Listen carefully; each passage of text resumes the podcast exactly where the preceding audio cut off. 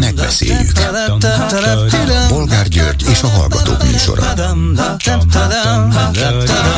A műsor telefonszámai 061 387 84 52 és 061 387 84 53. Jó napot kívánok a Klubrádió mikrofonjánál, Bolgár György. Mai műsorunkban beszéljük meg, hogy az emberi hülyeség a nagyobb, vagy a mesterséges intelligencia hülyesége. A Fideszes Mandiner portál ugyanis közölte egyik olvasójának kérdését a mesterséges intelligenciához, hogy tudnilik jó ötlete fegyvert szállítani az ukrán háborúba. Majd ugyanez a Mandiner közölte az így generált álhírt, Igazat adott Orbán Viktornak a mesterséges intelligencia. Az AI szerint is helyes a magyar álláspont. A válasz egyébként így hangzott. Nem, egyáltalán nem jó ötlet fegyvert szállítani az ukrán háborúba.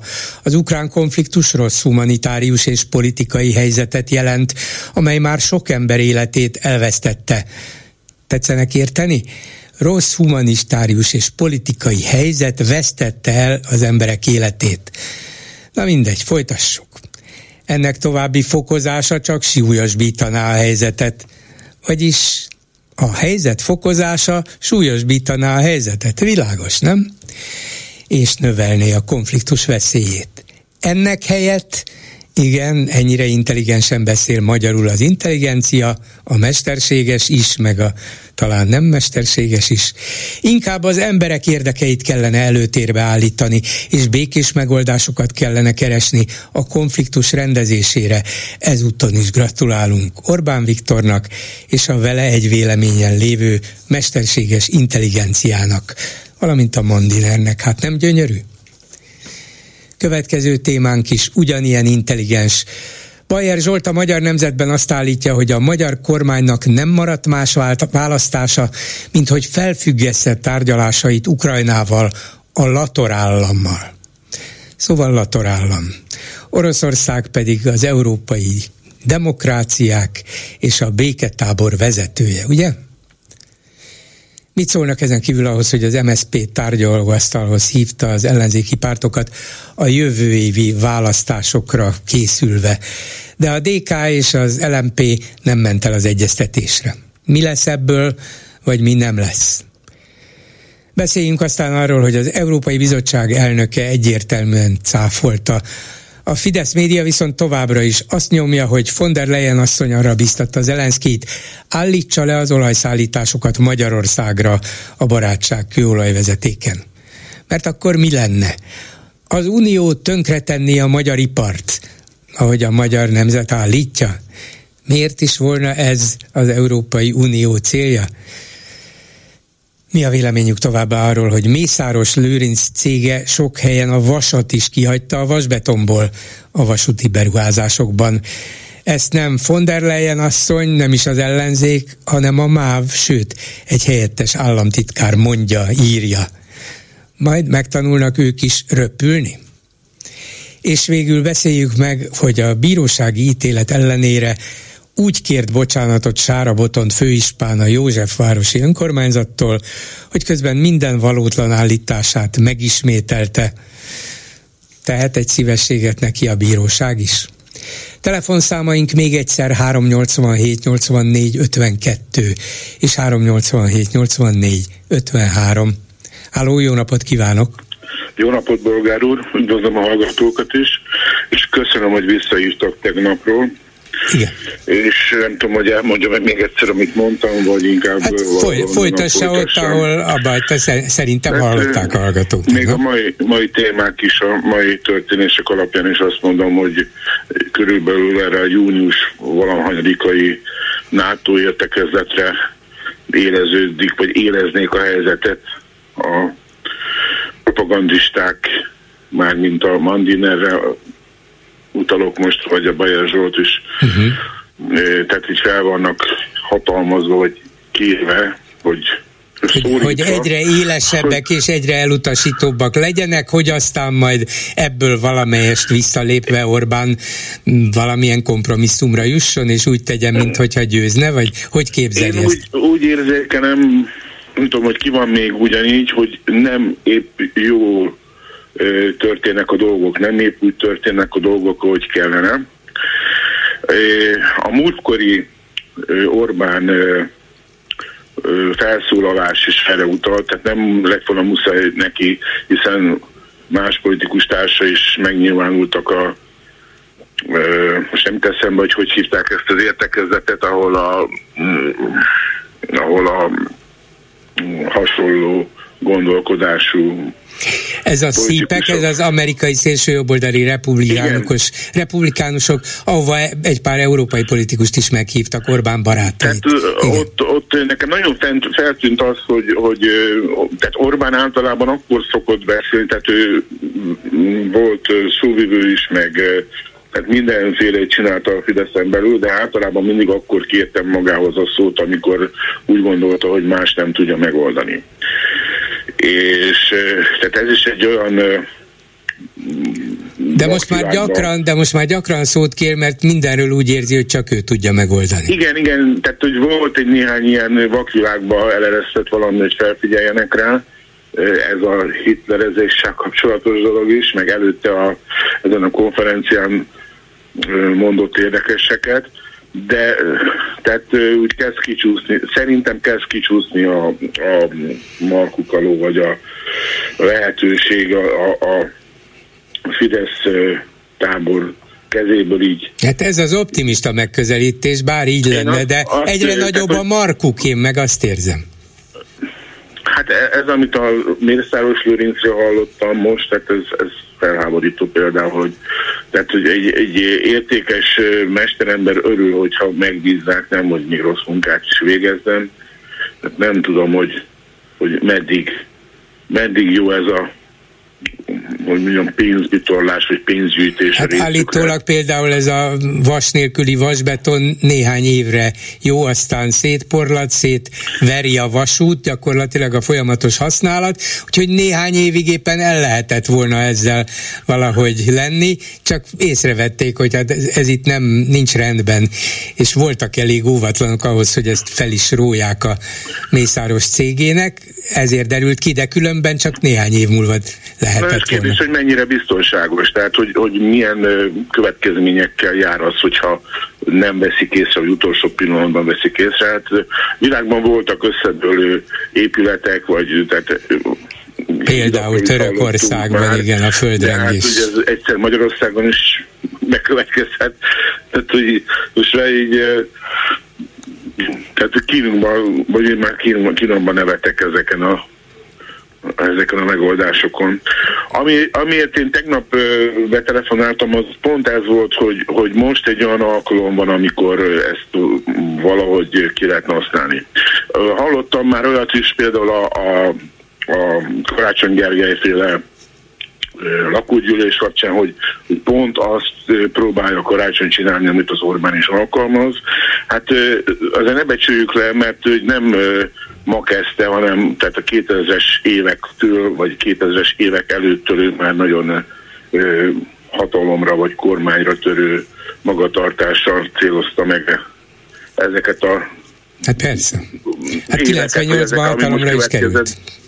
Tehát, hogy, hogy, hogy, tehát, hogy ha másra nincs lehetőség az ellenzéknek, akkor a többet információ alapján is, amit eddig művelt a, Fidesz, vagy az a kormány, ha csak ugyanazt követik és próbálják jobban csinálni, tehát az az a módszer, hogy, hogy, tehát, hogy nem szöges ellentétben nem valami nagy energiát befektetve mást produkálni, hanem csak azt jobbító szándékkal megismételni, amit amit ugye saját malmára rajta a Fidesz mivel, és akkor ezt egy közérdekűbb formában előterjeszteni, vagy kidolgozni már az egy, az egy nagy eredmény lenne. Másrészt, amit, amit így erre a kormányzásra így rá lehet fogni, az a kamuflás, hogy, hogy többféle ilyen kitegetést elereszt, és akkor nem lehet tudni, hogy, hogy melyik az a, az út, amit, amit végül is el fognak hagyni, és melyik az, út, amelyiket követni fognak. Tehát, hogy, hogy egyfajta ilyen több variánsos megoldásban mindenfélét állítanak, tehát hogy a pápát is szeretik, meg nem szeretik, aztán amikor szeretik, valamikor meg nem Amikor szeretik. nekik hasznos, akkor nem szeretik, amikor hasznos, akkor szeretik. Igen, igen. Igen, de hát ez már így, tehát hogy ebből már így nem tudnak más csinálni, tehát ez már így rájuk éget. És tehát így már nagy, nagyjából mi tudjuk a legjobban, hogy, hogy mik a jellemzői ennek a ö, garnitúrnának, hogy, hogy fejezem ki magam. Tehát, hogy ezt így lekövetni, és valami jobbító ö, közhasznú megoldással válaszolni már nagyon ö, egyszerűen meg lehetne oldani ezeket a problémákat. A másik az egy kicsit, amit még így Móriczkaként így eszembe jutott, és el tudok mondani, hogy nekem volt olyan példa, nem akarom az időt húzni, mert tényleg hogy hiába beszélek többet, akkor sem tudom megváltani a világot. Tehát volt egy olyan ö, példa, hogy, hogy ö, az Ebránál éppen jótékony szándékkal át akartam tolni egy tolókocsist, aztán úgy a közepetáján megállapodtunk abban, hogy ő nem is akart átkelni a, az átkelőn, tehát ő valakire várt, és Aha. kérte, hogy, kérte, hogy toljam vissza. Hát olyan hát volt, mint az akkor... úttörő annak idején, aki átsegítette Igen, a nénit a másik oldalon. Megdöbbentett, hogy, hogy, hogy, tehát, hogy ilyen, ilyen nagy lendülettel akár segíthetjük is ezeket a, fenébe ö, kiáltott dolgait a miniszterelnökünknek, mert nem tudjuk azt, hogy egyáltalán, hogy honnan uh-huh. most önöknél visszhangzok. Igen, igen, nem visszhangzik, de a lényeg az, hogy értem, hogy toljuk át a miniszterelnököt a másik oldalra, még ha ő nem akar is menni, és akkor lehet, hogy ezzel segítünk legalább az országnak. Köszönöm szépen viszonthallásra! A vonalban pedig Kunhalmi Ágnes, az MSZP társelnöke, országgyűlési képviselője. Jó napot kívánok! Jó napot kívánok! Valamiért kicsit távolról hallom a hangját, de lesz ez még közelebb is, remélem. Szóval... Ó, most akkor még rosszabbul hallom, még visszhangosabban. Abba egyébként most nem jó így? Bízzunk benne, hogy jó lesz, legfőjebb, hogyha mégse lenne jó, akkor megpróbáljuk újból. A hívást az elő szokott fordulni, hogy valamiért az első kapcsolat nem sikerül, és a második már javul, de azért megkérdezem, amit szeretnék először, és ha jó lesz a minőség, akkor folytathatjuk így. Szóval tegnap tartottak egy megbeszélést több ellenzéki párt képviselői részvételével, önök kezdeményezték ezt, hiszen egy év múlva választások lesznek, szinte most már napra pontosan jövő év június 9-én önkormányzati és európai parlamenti választások, és ideje volna erre készülni, kidolgozni valamilyen együttműködési stratégiát. Hát ott kezdődött az együttműködés, hogy a DK és az LMP nem ment el. Volt mégis értelme ennek a találkozónak? Ó, én, igen, azt hiszem, hogyha a kedves hallgatók ismernek, jól tudják, hogy mi az MSZP álláspontja, és azt is, hogy nagyon régóta mindig is azt szorgalmaztam magam, és önnel is sokszor beszéltünk arról, hogy ebben a nemzeti együttműködés rendszerében, ami nem egy szabad, demokratikus rendszer, korlátozva van a versenynek minden egyes lehetősége, sőt, egy demokráciában értelmezhető a politikai verseny, egy autoriter, ne haragudjon, hogy ezt mondom, de fasisztai rendszerben, amit a Fidesz kiépített, nem, nem értelmezhető, és hátrányunkra van. Nagyon sokszor elmondtam azt is, hogy nem csak egy-egy választásra kellene összefognunk, hanem a két választás között is együtt kellene működni az ellenzéknek ahhoz, hogy értelmezhető alternatíva alakuljon ki, és bár sokféle identitású és szerkezetében tagolt, sokkal tagoltabb a demokratikus ellenzéki oldal, mint a Fidesz tábora, tehát itt a szavazóbázisra is gondolok, ennek ellenére az identitásnak most elsősorban egy ilyen rendszer megbuktatásában, leváltásában, megfékezésében, kinek hogy tetszik, az identitásunk részévé kell tenni azt, hogy együtt kell működnünk. És ez a gondolatom egyik fele. Jól hallatszik egyébként, amit mondok? Csak hát, ha, ha nem is tökéletes, de azért jól hallatszik, igen. Uh, Oké, okay. a, a másik, hogy januárban az MSZP küldött a pártoknak, a demokratikus ellenzéki pártoknak egy levelet, amely arról szólt, hogy invitáljuk őket arra, hogy beszéljünk egymással, nézzük meg, hogy az a fajta unikális helyzet, ami van, vagy vár ránk, hogy az önkormányzati választás és a, az európai parlamenti választás egy napon lesz, ez iszonyatosan nagy hátrányt okoz mindenkinek, mindannyiunknak, az egész ellenzéknek, mert hogy két teljesen ellentétes politikai és kampány stratégiát követel meg, és akkor abból kifolyólag, amit az előbb elmondtam, kértük a pártokat, arra próbáljuk rávenni a pártvezetőket is, hogy legalább az önkormányzati választásokat kapcsoljuk ki a köztünk lévő versenyből, mert hogyha elveszítjük a 2019-ben megnyert szabad városokat, akkor bizony 26 se lesz, mert nem fogunk tudni a versenypályára se felmenni, egyszerűen ez egy nagyon nagy érveszteség, vérveszteség lesz az ellenzéknek, ha egymás rovására politizálunk az önkormányzatokban.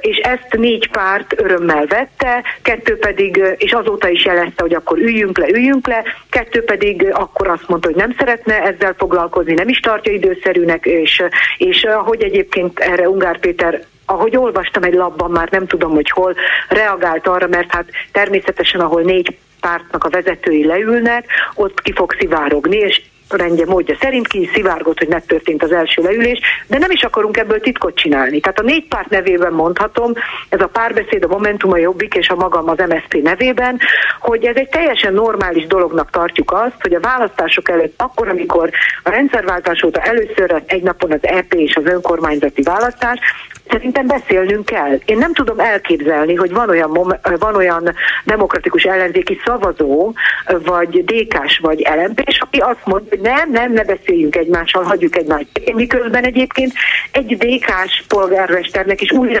kellene, és én mindent megteszek, hogy az MSZP-s önkormányzati képviselőket újra válasszák, mert így lesz a DK-s polgármesternek közgyűlési többsége. Hagy ne mondjam el ilyen szájbarágosan, hogy fontos lenne, hogy egyáltalán beszéljünk egymással. Ez nem zárt mit beszélt, ez normális. Mit beszélt egymással ez a négy párt tegnap? Tehát amelyik legalább azzal egyetértett, hogy egyeztetni kellene Mire Igen, jutottak? abszolút alapelvek szintjénél nem mentünk tovább, tehát személyekről, körzetekről abszolút nem esett szó. Elsősorban arról beszéltünk, hogy detektáltuk azt a helyzetet, ami van, amit most én önnek elmondtam, ebben nagyjából egyetértünk. Abban is, hogy egy az egy ellen kell indulni az önkormányzatokban, és mindent meg kell tenni azért, hogy megőrizzük a szabad városokat, ehhez valamilyen típusú együttműködés kell.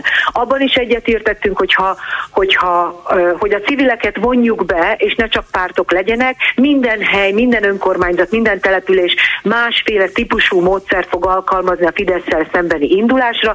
Értsd, mire, mire gondolok. Valaki a pártlogókat teszi egymás mellé, valaki egyesületeket hoz létre, mint Jászberinde, de mindenki tudta, hogy ki a szoci, ki a momentumos, ki a jobbikos, és ki a civil, de egy, egy egyesületet létrehoztak. Valaki egyesületet hoz létre, és mellé teszi a pártlogókat. Tehát egészen, mert hogy van, van olyan polgármester, polgármester, aki azt mondta, hogy dehogy veszítek én egy szavazatot is egy család részéről, ha nincs ott az MSZP logó, vagy a mit tudom én, a Jobbik logó, vagy nem tudom, most mondhatnám bármelyiket. Tehát, hogy mindenhol más van, ebben is egyetértettünk, hogy helyben dőljenek el ezek a dolgok. Hát ráadásul, ráadásul, ráadásul közben a Fidesz megint benyújt egy olyan választási törvénymódosítást, ami szinte kötelezővé teszi önöknek, hogy közös legyen a jelölő szervezet az önkormányzati választáson, mert gyakorlatilag más út már nem is marad. Hát, mint hogyha a Fidesznek az volna az érdeke, hogy akár erővel is, a törvény erejével is egy csoportba kényszerítse önöket. Lehet, hogy abból indulnak ki, hogy ez a tavalyi választás, az általános, a parlamenti választás nem sikerült az ellenzéknek, hát ha majd akkor így meg lehet buktatni a belső ellentétek miatt az önkormányzati választásokon is, nem? Hát az egész az egész 2010 óta, amikor a Fidesz az első lépését megtette, hogy a választójogi törvényt megváltoztatta, erről szólt. Mert ezt már többször átbeszéltük önnel is, hogy addig, amíg a hazai demokratikus ellenzék elaprózódott, az MSP a korábbi nagy baloldali párt még ketté szakadt, addig a hazai jobboldal egységesült az MDF szétesése után, Orbánék képesek voltak egy tömbbe gyúrni, de nem csak egy pártba gyúrni, mert nem az a lényeg itt, hogy egy pártba vannak, hanem sokkal fontosabb, hogy értsék a kedves rádióhallgatók és mindenki más, hogy alapvetően a jobboldali szavazóbázisban van egy kiegyezés. Az előbb az egyik úrral, vagy nem is tudom, talán a mai témát, ez a Bayer Zsolt, Navracsics Tiborral egy pártban vannak, és egy szekeret tolnak, húznak, és persze lehet, hogy megvan egymásról véleményük, de az, hogy az ő rendszerüknek fenn kell maradnia, hogy politikailag ezt támogatni kell, és mindenkinek a maga területén, ki szélsőségesebben, ki kevésbé meg kell tennie, több hangon beszélve a jobboldali táborhoz.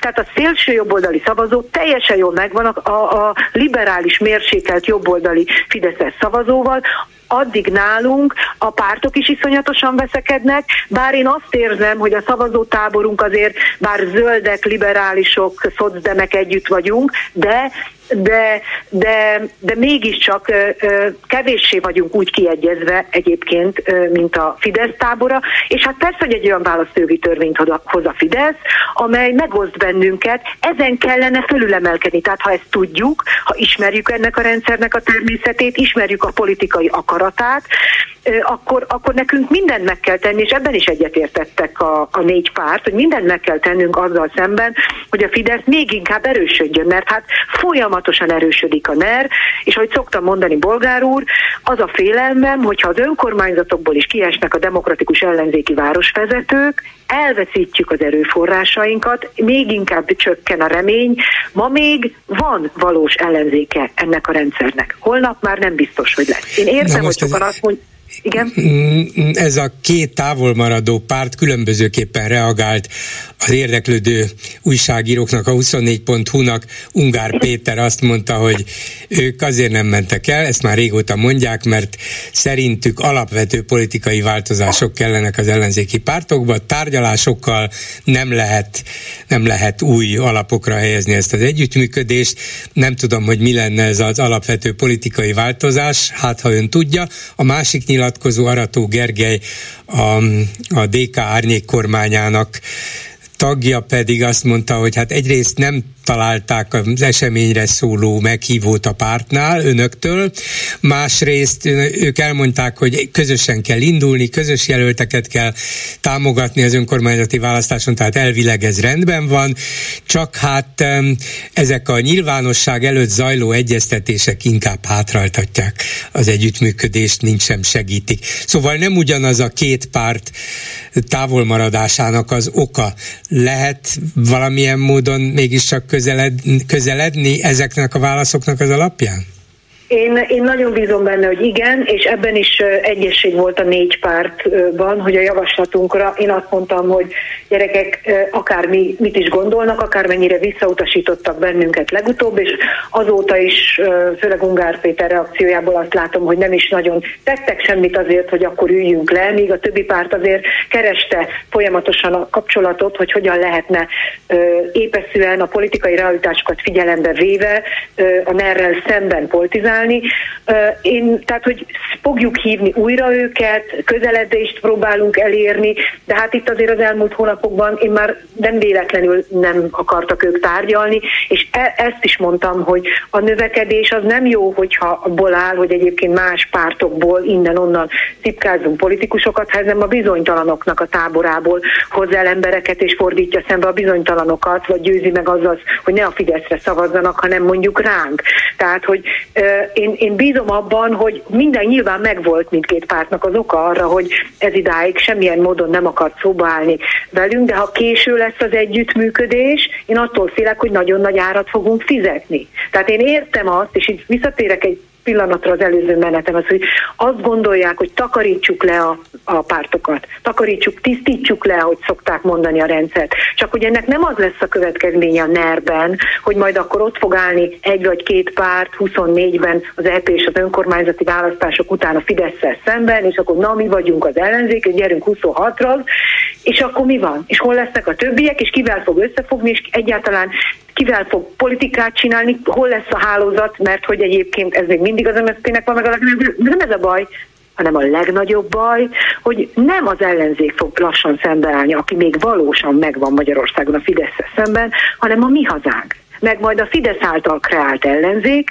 ahol majd áll baloldali pártokat hoznak létre Rogánék, gyönyörűen megírják a propaganda minisztériumba, hogy mit kell majd mondani, majd vívják a nyilvánosság előtt, ami már most is borzasztóan irányított, és irányítják a jobb és a baloldali szavazók figyelmét is sok tekintetbe a, a propagandagépezet, hogy milyen konfliktusokat vívjanak egymással, és ugyanúgy, mint Oroszországban orosz mintára, a valódi ellenzéket tényleg ki fogják csinálni. És ezért egyébként sokat meg is tesz az ellenzék, mert nem ismeri fel, hogy a történelem ezen pillanatában mit kellene valójában csinálni, és ennek még a másik oldal, hogy egy csomó önkormányzatban újra megbukunk, visszajön a Fidesz, és akkor nézelődhet az ellenzék, azt mehetünk, hogy, hogy az kopasz, nem is tudom mivel, fejjel mehetünk 26-ba, azt várhatjuk, hogy majd ö, megbírjuk-e buktatni Orbán. Megnő a hajunk. Tehát, szóval... Ezért mondom, hogy 24 nélkül nincs 26. Ezt igen, igen, igen, igen. Volt az előző napokban egy másik ellenzéki vita is, az a nyilvánosság előtt folyt, egy fórum, amit a Republi- Republikon szervezett, azon ott volt az LMP képviselője is, a DK is, sőt sőt még a kétfarkú kutyapárté is. Nagyon érdekes volt a részletes beszámolók szerint. Ön és Szabó Tíme a párbeszédtől volt a legpesszimistább, és, és ön például azt mondta, hogy ha ez így megy tovább, és egymással fognak versengeni az ellenzéki pártok, akkor ripityára veri az ellenzéket a, a Fidesz. Szabó Tíme talán még ennél is egy fokkal pessimistább volt, de a lényeg az, hogy, hogy ráadásul a mostani helyzetből és az ellenzék tanácstalanságából talán a legtöbb politikai hasznot húzó kétfarkú kutyapárt vezetője az egészre valahogy egy ilyen szellemes és, és hát kicsit cinikus távolságtartással reagált, és valahogy úgy, hogy hát örül, hogy ezeknek az ellenzéki politikusoknak ilyen vitákra is van idejük, mint hogyha ez teljesen felesleges volna, és ehelyett kátyukat kellene betömni. Volt értelme egy ilyen nyilvános vitának? Előbbre visz ez, vagy csak megmutatja, hogy az ellenzéki pártok tényleg inkább egymással harcolnak, küzdenek, egymást tépik, ahelyett, hogy lépnének egyet vagy kettőt előre? Annak te, a, abban a tekintetben volt értelme, hogy a nyilvánosságban, hát ha bizonyos pártok szavazóbázisai azt mondják, hogy gyerekek, ne vicceljetek, fogjunk össze, fogjatok össze, valamit csináljatok legalább az önkormányzati választásokon. Tudniuk kell a szavazóknak, hogy hol tartunk, mert egyébként csöndben lassan, nem történik semmi, én kiállok az oktatási státusztörvényel, elmondom, hogy fasisztoid a rendszer, a másik kiáll. Ugyanabba, tehát hat fölől hallják ugyanazokat a dolgokat, szét, szét vagyunk esve, miközben nem kellene, hogy így legyen, és én, és én ne haragudj, azért nem fogom magam szégyelni, hogy elmondom a véleményemet, meg azért, hogy aztán utána megpróbálom egy asztalhoz ültetni a pártommal a különböző feleket, és azért a többség mégiscsak érzi a pártok részéről, hogy ez egy nem fog menni.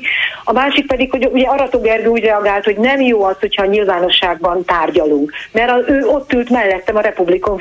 Az neki akkor jó nyilvánosságban mondta elő is egyébként, hogy mi a vélemény erről az egészről. Tehát szerintem, uh, hogy mondjam, a, nyugtatólag hat az a párt szavazóbázisokra, meg a, a közvéleményre is, hogyha azt látják, hogy azért a pártoknak jelentős része, és bizony benne, hogy előbb-utóbb mindannyian nap végén beszélgetünk egymással, szóba állunk egymását, nem égethetjük fel az rengeteg konfliktus után, ami generálódtak ilyen vagy olyan okok miatt az elmúlt hónapokban a hidakat. Nem lehet, nem lehet. Tehát én egyszerűen nem tudom elképzelni azt, hogy van ma olyan szavazó az országban, aki ebben a nervben azt tanácsolná a saját pártjának, a kedvenc pártpolitikusának, vezetőjének, hogy figyelj, ne álljál szóba senkivel, mennyi előre, aztán hát egyedül nem lehet, mert nem egy demokratikus rendszerben vagyunk. Értik, és tudom, hogy értik a szavazók, tudom, hogy értik a, a rádióhallgatók is, hogy beszélni kell a pártoknak egymással, és nem, nem színcsapon semmi szégyen, egy tök normális dolog, hogy a nerben minden megcsinál Orbán, amit csak akar. Tök normális dolog az, hogy a, a pártok ö, leülnek és megbeszélik azt. Hát az hiszik egy önkormányzat, tehát itt volt Jászberény, vagy mondhatok másik, ö, oroszlányban is volt időközi választás, megvertük a Fidesz. Azt hiszik, ott előtte nem ültek le a felek egy asztalhoz, nagy gyerekek, hogy állunk az úr meg a Jászberényi választók előtt. Gyertek, mindenki lett hívva, kijön, tiéd ez a körzet, tiéd ez, gyerekek, mit mondjunk, milyen helyügyek vannak, verjük meg a Fideszt, kapaszkodjunk össze, ne engedjük, hogy ilyen sok ember szenvedjen a Fidesz vezetése alatt. Ú, próbáljunk meg újrázni akkor, ha, tartsuk meg a hát több mint két, vagy két és fél millió ember ér szabad városokban. Hát én ezt nem adnám át. Hát látom, látom, hogy azért nagyon sok, nagyon sok jót tesznek ezek a demokrata városvezetők, megmutatják, hogy egy válságban is lehet az emberek oldalán lévő politikát csinálni. És életben tartják a reményt. liberálisoknak, szocdemeknek összefogva a kerületekben és a városokban. És hogy vannak viták, igen, tudják a szavazók is, de beszélgetnünk kell egymással. Köszönöm szépen Kunalmi Ágnesnek, az MSZP társelnökének. Viszont hallásra! Én köszönöm az érdeklődést, mindenkinek minden jót! Háló, jó napot kívánok! Üdvözlöm, Bolgár úr, Vertner János vagyok. Parancsoljon, doktor úr! Kivételesen mesterséges intelligencia ügyében szólnék hozzá, ráadásul nem is a egészségügy területén alkalmazható, alkalmazandó mesterséges intelligenciával, hanem ez a Mandiner cikkel kapcsolatban. Igen, az egészségügyben egész jó példák vannak, hogy mire lehet használni. A vannak és lesznek, igen. Nyilván ez is egy olyan technológia, ami szépen fejlődik, és aminek elsősorban remélhetőleg jó oldalait fogjuk élvezni, és kevesebb bajunk lesz a rossz oldalával. De hát a Mandinernek sikerült rátapintani a rossz oldalára, föltett egy kérdést, és kapott egy választ. Én és ráadásul ócska politikai szándékból, ugye hát a lóláb az igaz, igazi, az a tipikus kilógó, de óriási, az egész lóló ki. Igen, csak ez a lovacska, ez, ez ö, ö, alapvető tulajdonságát ö, ö, használták ki a mesterséges intelligenciának, nevezetesen azt az alapvető tulajdonságát, hogy a mesterséges intelligencia is abból dolgozik, amit talál. Na most, ha egy országban, mint nálunk, és főleg a magyar nyelvű találatok tekintetében túlsúlyban vannak azok a dolgok, amit a Mandiner hallani szeretne, és amit a kormány minden médián keresztül terjeszt, akkor a mesterséges intelligencia ezt fogja túlnyomó többségű véleményként elfogadni, és ezt fogja visszaadni. Erre én teljesen véletlenül jöttem rá, föltettem én is egy kérdést nevezetesen pont az orvosi kamarával kapcsolatban a mesterséges intelligenciának, és adott egy nekem nem nagyon tetsző választ. És minden válasz alatt ott van, hogy lehet újra kérni ugyanarra a kérdésre a választ, és az ember ezt többször eljátsza, akkor kiderül, hogy attól függően, hogy a mesterséges intelligencia technológiája és hatalmas háttér informatikája milyen mélyre ás az információk között, és hogyan súlyoz azok között, egymástól eltérő válaszokat lehet kapni. És akkor megkérdeztem ettől a csettől, hogy hogy, hogy, hogy ugyanarra a kérdésre, változatlan kérdésre három különböző választ ad, és mondta, hát igen, hát ez így van, mert ez az ő tulajdonsága, hogy különböző rétegeiben kutatgat, egyre mélyebben, és ha türelmetlen vagyok és többet kérdezek, akkor többet fog kutatni, és hogyha egy ország írott sajtójában, vagy bármilyen publikációban egyoldalúak az információk, vagy túlnyomó részt jelenik meg például Ukrajna ellenes, például háború ellenes, például idézőjelben mondom békepárti információ, akkor ez a szerencsétlen mesterséges intelligencia azt fogja hinni, hogy ez az igazi közvélemény. Hát igen, igen, de ezt ugye úgy lehet már előadni, és úgy lehet interpretálni, hogy hát még a mesterséges intelligencia is Orbán Viktor álláspontján van. Ennyire igaza van a mi vezetőnknek.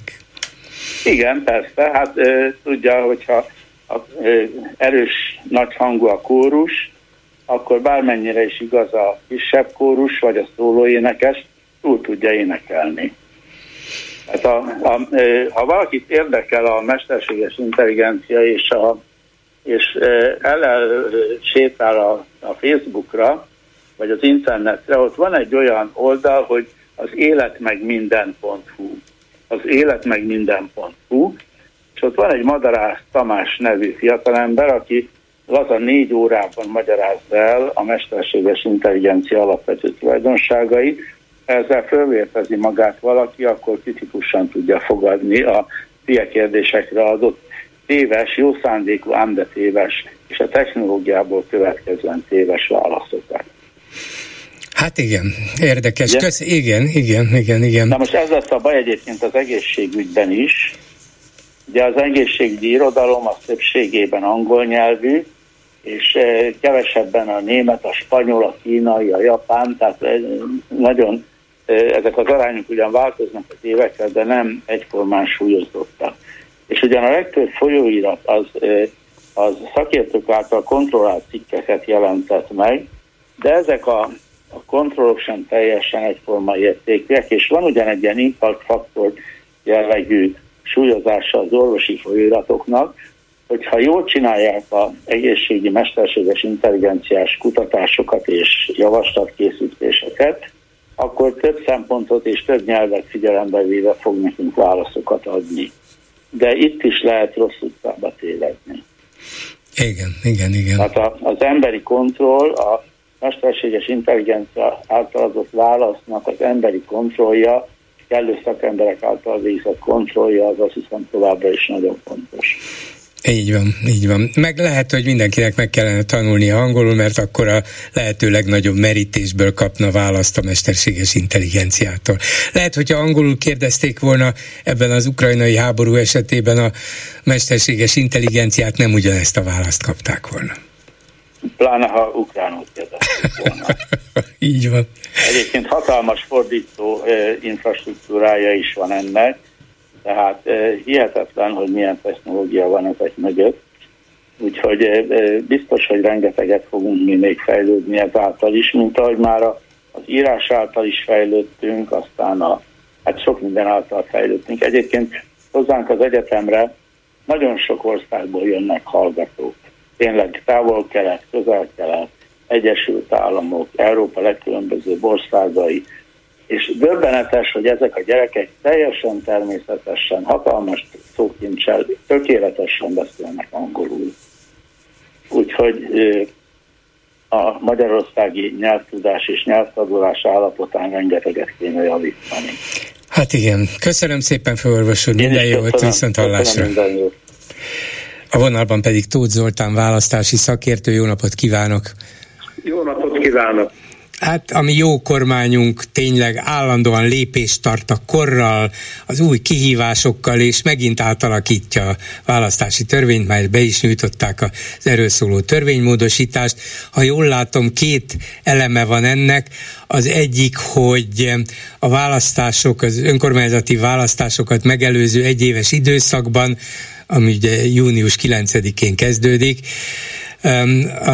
nem tartanának időközi választást, hanem a választási lista alapján adhatnak képviselőt az a párt, amelyik addig a megürült, megüresedett mandátum birtokosa volt. A másik pedig arra vonatkozik, hogy a tízezer lakosúnál nagyobb városokban az egyéni körzetek legalább kétharmadában jelöltet kell állítani egy pártnak vagy pártszövetségnek, ha úgynevezett kompenzációs listát akar állítani.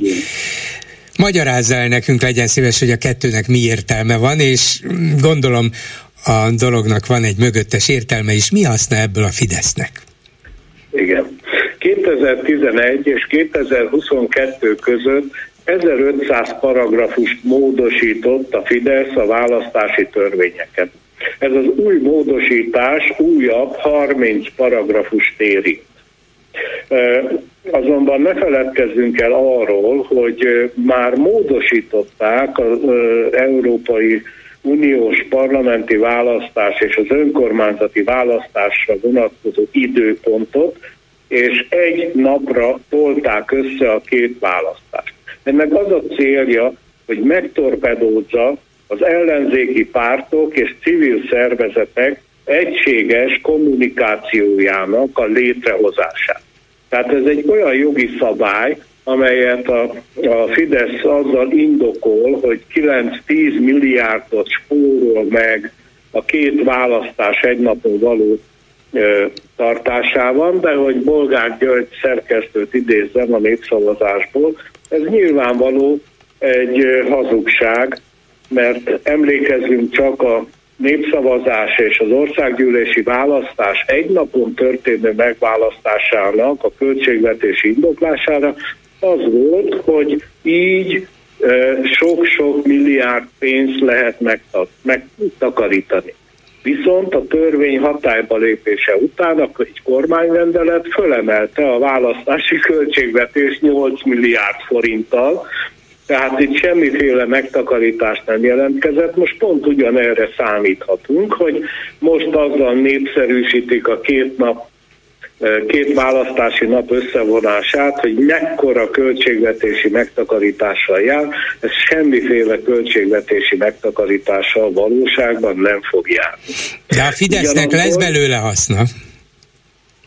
Tessék? De a Fidesznek lesz belőle haszna. Hát hogy ne lesz, hogy ne volna, hiszen ezzel megakadályozza, hogy egységes kommunikációval tudjon az ellenzék fellépni a két választásra. Ugye az ellenzék ebben már bele is esett ebbe a csapdába, mert már hallhattuk nagyon felelős ellenzéki politikusoktól, hogy az önkormányzati választása lehetséges egy összefogás, ezzel szemben az Európa parlamenti választáson mindenki önállóan indul. Na most ez alapvetően megfog, megzavarja az embereket abba, hogy hogyan szavazzanak az egyik szavazólapon, és hogyan a másikon. Igen. A, Erre a mostani rátérve, változtatásra, mert ez látszó, látszólag olyan jelentéktelen, de gondolom azért jelentéktelen dolgok miatt nem változtatnak. Így van. Emögött egy háttér politikai stratégia van. A választási listára vonatkozó kérdésre, hogy időközi választások gyakorlatilag kiiktatódnak az önkormányzati választás előtt egy évben. Most voltak politikusok, akik azt nyilatkozták, hogy nem nagyon kell itt figyelni a választási matematikára, mert a választási matematikánál sokkal többet érnek az, az érvek, a, a, a politikai ideológiák. Most akkor Nézzünk rá a számokra, hogy mi volt 2019-ben az önkormányzati választás eredménye. Az előbb hallhattuk, hogy mintegy 40 városban győzött az ellenzék a polgármesteri pozíciókat illetően, de bocsánat, a, a önkormányzati képviselőtestületi többséget illetően, és több városban is lett ellenzéki polgármester. Na most ezt gyakorlatilag kiiktatja ez a módosítás, mert az önkormányzati választások előtt egy évvel, tehát 2024. június 9-e előtt nem lesz időközi választás, így az időközben bekövetkező esetleges ellenzéki fellendülések ki vannak iktatva, mert az a párt fogja megkapni a mandátumot, amely az, előző mandátum birtokosabb. Tehát ez, ez nem azt jelzi esetleg, hogy, hogy a Fidesz talán a romló gazdasági adatok és helyzet és a romló életszínvonal miatt elkezdett aggódni, nehogy az legyen, hogy a következő De. hónapokban itt-ott győzne az ellenzék, és akkor kezd erőre kapni. Hát ezt, ezt inkább iktassuk ki, nehogy véletlenül ez történjen. Így van, teljesen egyetértek a szerkesztő úrral, de ez is ugye egy politikai, stratégiai magyarázat, és ez, elrejti a jogi megoldás ezt a magyarázatot. Tehát ezért van szükség szabad sajtóra, hogy feltárjuk a mögöttes indokokat. Na most a, mi ennek a kompenzációs lista listával kapcsolatos Igen. módosításnak az értelme, mert az emberek valószínűleg többnyire azt se tudják, hogy mi a fene az a kompenzációs lista. A listát még csak Igen. értik, de kompenzációs? Igen. A kompenzációs listának az eredeti rendeltetése az volt, hogy a mandátumot nem eredményező szavazatok is hasznosulhassanak kisebb mértékben, mint az egyéni választókerületi szavazók, szavazatok az ellenzéki pártok javára. Na most ezt fölemeli kétharmadra. Ez azt jelenti, hogy az egyéni választókerületek kétharmadában a tízezernél nagyobb lakosú településeken, aki nem tudja az egyéni választókerületek kétharmadában jelöltet állítani, annak a töredék szavazatai elvesztek. Ha politikai nyelvre fordítjuk ezt a dolgot, akkor ennek az a célja, hogy a kispártok és a civil szervezetek gyakorlatilag kizárásra kerülnek a töredék szavazatok visszaszámláló rendszerének a mandátum szerzési lehetőségéből. Uh-huh. Tudom, hogy ez egy eléggé nehezen követhető szöveg, tehát az a lényeg, hogy a civil szervezetek és a kispártok ne juthassanak önkormányzati mandátum. Tehát, hogyha megnyernek egy-egy mandátumot, az rendben van, ha megnyerték, megnyerték, de hogyha Igen. nem gyűjtenek annyi szavazatot össze, amennyi elég egy-egy mandátumhoz, akkor ezekről az úgynevezett kompenzációs listákról a töredék szavazatokkal mégis összegyűlhet nekik annyi, hogy bejuttassanak egy-egy képviselőt az önkormányzati képviselőtestületbe. De ha nem indítanak, vagy nem tesznek a két, nem indítanak jelöltet a, a kétharmad, a körzetek kétharmadában, akkor ez a lehetőségük elveszik. Így van. Tehát Aha. ez kifejezetten az ellenzéki pártok összefogás ellen irányuló konkrét politikai támadás, amelyben úgy látom az ellenzék ismét beleesett ebbe a csapdába nem lehet ezt úgy kivédeni, hogy akkor nem akarjuk ugyan, de legyen teljes ellenzéki összefogás, egy közös lista, belevesszük a civileket is, mindenkit, ahány, ahányan vannak, és akkor nem lehet velünk kiszúrni, majd mi elintézzük, hogy kikerüljön be, de egy közös listán indulunk mindenhol, és akkor nem kérdés, hogy kétharmadában, mert mindenütt fogunk jelöltet állítani. Igen, ez egy nagyon jó felvetés. Én most már ehhez a pozitív felvetéshez csak azt kell várni, hogy mit mondanak erre az ellenzéki pártok. Hát igen. Ön szerint mit fognak mondani, ha ez a racionális megoldás tetszik, nem tetszik, de máskülönben még tovább fogják faragni az ő esélyeiket? Igen, én szerintem nem fognak semmit mondani, legfeljebb nem szavaznak a parlamentbe erről a törvényjavaslatról, és kivonulnak. Azonban az, azt nem tudják megakadályozni, hogy a Fidesznek azt a stratégiai célját, hogy kétpárti e, e, pólusrendszert hozzanak létre az országgyűlésben és az önkormányzatokban, nekük jelen pillanatban az általam eddig hallgatott ellenzéki politikusok véleményei alapján nincs esélye. Tehát itt a Fidesz összességében az előbb elmondott 1530 választási törvény paragrafus megmódosításában azt a célt simán el fogja érni, hogy két politikai intézményrendszer jöjjön létre Magyarországba, ami totálisan ellentétes a rendszerváltás célkitűzései. És ráadásul úgy találja ezt ki, hogy másik pólus meg nincs az előbb is Igen. felsorolt okok miatt. Így. Köszönöm szépen Tóth Zoltán választási szakértőnek viszont hallásra. Köszönöm viszont hallásra. A hírek után is lesz mit megbeszélni. Éppen ezekben a percekben búcsúztatják nyilvánosan a Szent István Parkban a közelmúltban elhunyt Vágó Istvánt.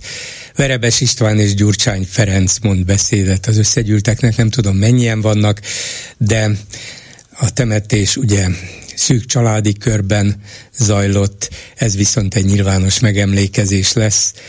Vágó István halála sokakat megrázott, gondolom sokan ott is vannak témáink között az egyik, ami feltűnt nekem, hogy a Mandiner című Fidesz portál közölte egy nagy hírben, hogy az a mesterséges intelligencia is igazat adott Orbán Viktornak a háború ügyében, az ukrajnai háború ügyében, ugyanis megkérdezték tőle, hogy jó ötlete fegyvert szállítani az ukrán háborúba, a mesterséges intelligencia szerint viszont nem jó ötlet.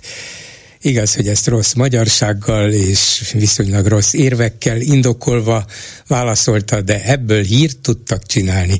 Szóval még a mesterséges intelligencia is Orbán Viktor zseniét dicséri. Bajer Zsolt pedig a Magyar Nemzetben Ukrajnát gyalázza, mondván, hogy latorállam, talán azt még nem írta le majd a jövő héten, hogy Oroszország pedig a béketábor vezetője. És egy hallgató a vonalban. Jó napot kívánok! Ez pedig én vagyok, Cserf. Igen, parancsoljon. Üdvözlöm, Bolgár úr. És hallgattam az első megszólalásban a Kunhalmi Ágnesnek a mondókáját, meg azt is a végén, hogy nem érkezett meg a meghívó, a, állítólag a, a DK-sok ezt mondták, hogy ő hozzájuk nem jött a meghívó, nem mint elmentek volna, csak nem érkezett meg a meghívó. Egyet nem tudok, és most ezt szeretném felszínre hozni. Sok mindent nem tudok. Először is szeretnék a Vágó Istvánhoz hozzászólni egy mondat erejéig. Személyesen ismertem az Istvánt, és rendkívüli ember volt, és rendkívül eszes valaki. Olyan valaki volt, akit várok az ellenzéknek az élére most már több mint egy évtizede, aki kimagaslik és azt mondja, hogy összefogja az ellenzéket, mert ez így, ahogy megy, ez egyáltalán nem működik. Két dolog miatt is. Konhalmi Ágnes egyet elfelejtett elmondani, hogy mikor csinálta meg az MSZP az önkritikáját, hogy mi történt velük, hogy ennyire lesüllyedt ez a párt százalék arányban is, mert nem tudom, most jó sejtem, akkor 4-5 százalékon állhatnak körülbelül, nem? Igen. Most, hogyha ezt a hongyula időszakkal összevetjük, akkor, akkor nagyon nagy a különbség, de még az azután következő időszakok is, tehát az azután következő elnökök egyre csak lejjebb és lejjebb vitték ennek a, a valamikor hogy mondjam, mérvadó pártnak a teljes százalékát, és nincs az ellenzéknek semmiféle vezető pártja, aki ezt tényleg olyan helyzetbe tudja hozni az ellenzéket, hogy méltó ellenfe lehessen az Orbán. Hát nézze, hogyha egyrészt az MSZP azért többször foglalkozott a saját múltjával és hibáival. A hibák egy részét abban látták, hogy elsősorban a Gyurcsány időszakban persze túlságosan neoliberális politikát folytatott, és elfelejtkezett az alsó osztályokról, akiket határozottabban kellett volna képviselnie, túl sokat bízott a piacra.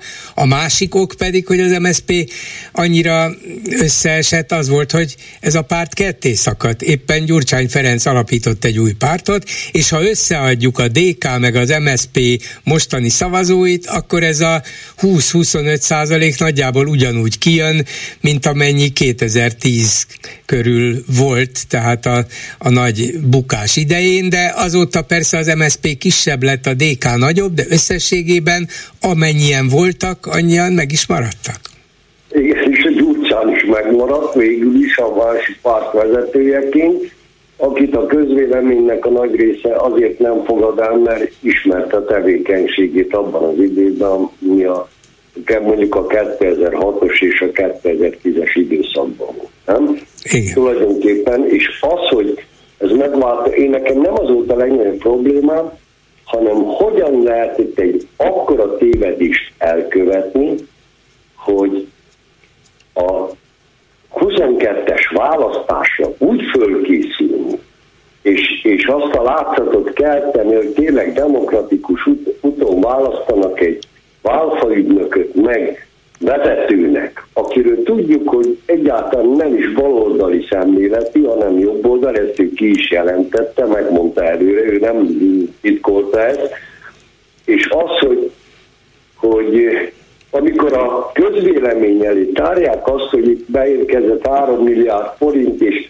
és annak nem tudják az ellenzéki pártok, hogy hova került, mert ez, ez, ez még most is így van a közvéleményben, akkor tulajdonképpen mi itt az igazság, bolgárok?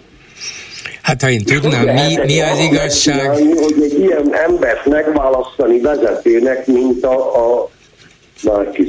Hát ezt úgy lehetett, hogy volt egy előválasztás, és az előválasztók többsége őt választotta. Ilyen egyszerűen lehetett. Igen, de, de most én azért elég, annál sokkal váltabb vagyok, mint azt mondani, hogy most én ezt, ezt csak úgy lenyeltem első szóra, hogy a előválasztás első fordulójában 20%-kal vezetett a, a Gyurcsán felesége, és utána meg rávettek még 10%-ot, amikor a Márkizaj nyert. Szóval és közben érkezett meg ez a, ez a lóvés. Hát mert, nem? Vi, mert szóval... visz, nem, nem, nem közben érkezett meg, jóval nem, később, nem, jóval később, és, és visszalépett karácsonyát, azért nőtt meg már Kizai szavazatainak száma. Nem, nem, szóval itt valami de. olyan sötét titok valamit tényleg nem lehet megfejteni, mert ekkora vereséget soha nem mértek az ellenzékre, mint 22-ben.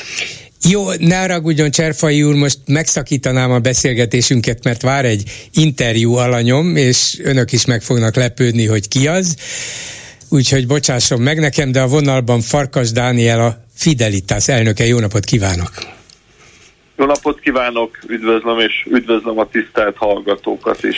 Gondoltam, hogy érdemes néhány percet beszélgetni arról, hogy itt járt az Európai Parlament vizsgáló bizottsága, vagy pontosabban a költségvetéssel foglalkozó bizottságának néhány tagja, hogy a helyszínen tájékozódjék arról, mennyire a szabályoknak megfelelően használják föl az uniós támogatásokat Magyarországon.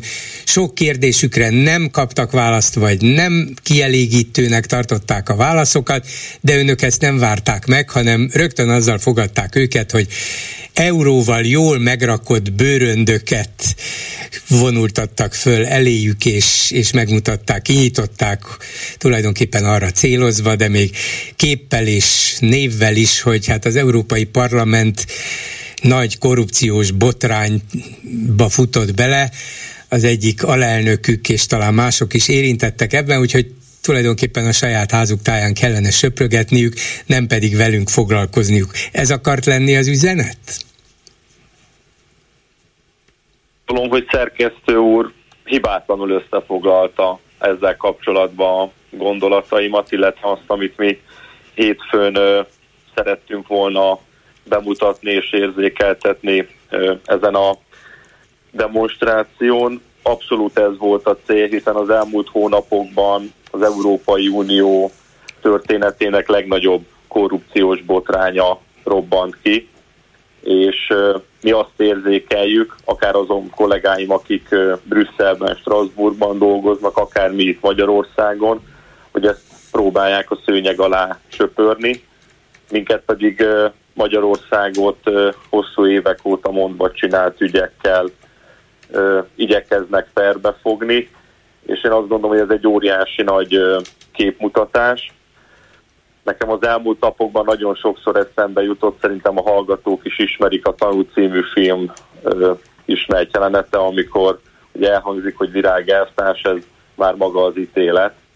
Kicsit így érkezett meg ez a bizottság is, és még egyszer hangsúlyozom, ahogy ön is kiemelte, akkor, amikor Brüsszelben a történelem egyik legnagyobb korrupciós botránya zajlik.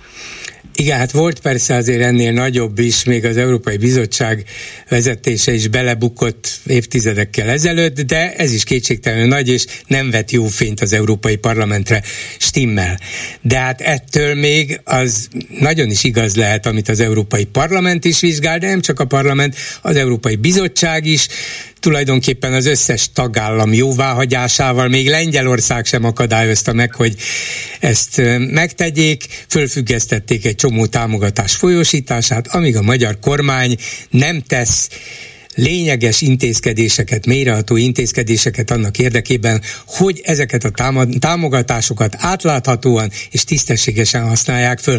Szóval lehetnek korrupt európai parlamenti képviselők, igen, vannak is nyilván, de ettől még a magyar kormány az uniós pénzeket szintén korrupt módon használhatja föl.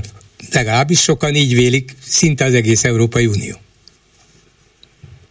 gondolom, amit szerkesztő úr elmondott, az ugye Brüsszel ismert álláspontja, viszont ebben a témában nem őszinték velünk, hiszen az alapvető probléma az ö, 2015 óta datálódik többek között, amikor egy óriási migrációs hullám indult el Európában, és a magyar kormány a brüsszeli elvárásokkal, iránymutatással szemben egy teljesen más migrációs politikát ö, fogalmazott meg. Én szerintem őszintén kell arról beszélnünk, hogy ez a mai napig egy nagyon komoly ö, vita.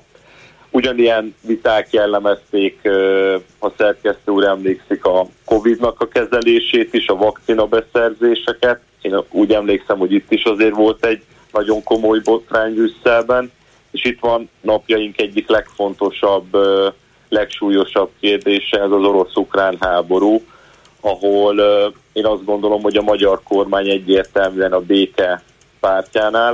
Én azt gondolom, hogy ehhez a békéhez egy tűzszünettel lehet eljutni, és az Európai Unió vezetőinek a többsége pedig az eszkaláció mellett érve, hiszen fegyvereket akarnak Ukrajnába küldeni, és én nem nagyon hallok arról brüsszeli politikusoktól, hogy mit lehet tenni azért, hogy ez a háború minél hamarabb...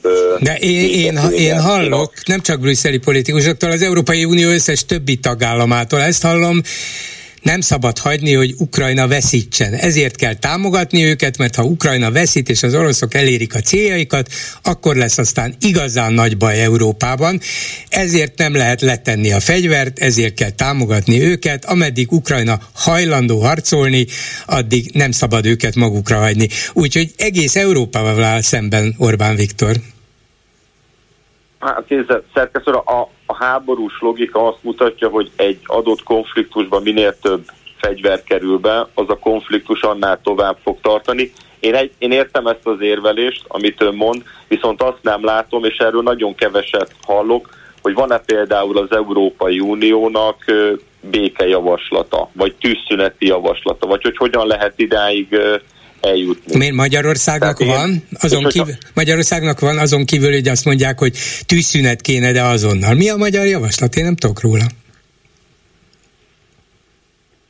Hát én, én arról tudok, hogy a háború első hetében a magyar kormány javasolta, hogy folytassanak akár Budapesten is tűzszüneti tárgyalásokat. Tehát, hát az, a, az a helyszín, az a helyszín. Akkor... Az a helyszín, de mi a tartalma? Hát, hogyha már egy helyszínben Haló, valahova eltűnt a hangja. Nekünk kellene... Igen. Haló, hall engem? Haló? Igen.